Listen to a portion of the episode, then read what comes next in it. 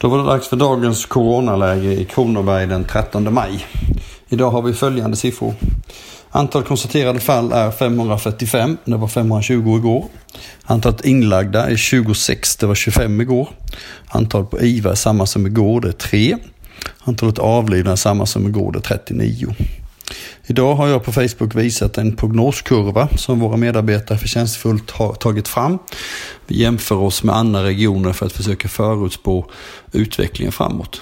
Startdatum är när regionen har 10 IVA-fall per en miljon invånare. Det kallas då dag 0 i modellen och för oss inträffade detta den 18 april.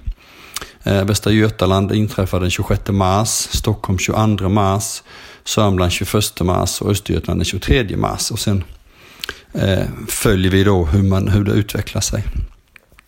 Vi kan nog redan nu säga att vi inte kommer att följa de kurvor som har redovisats för Wuhan och Lombardiet.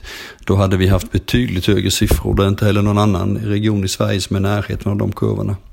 Eh, det man kan se är att vi har en väldigt udda utveckling med ett rejält hopp i förra veckan som vi sedan har återhämtat oss ifrån. Eh, men trenden i kurvan är fortfarande uppåtgående vilket innebär att vi ännu inte har nått toppen. Min tolkning däremot är att vi kommer få en planare kurva än många andra regioner.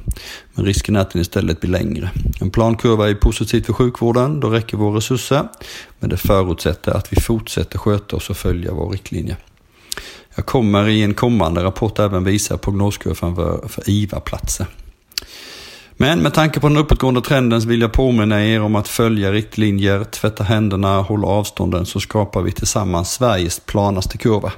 Tack för idag!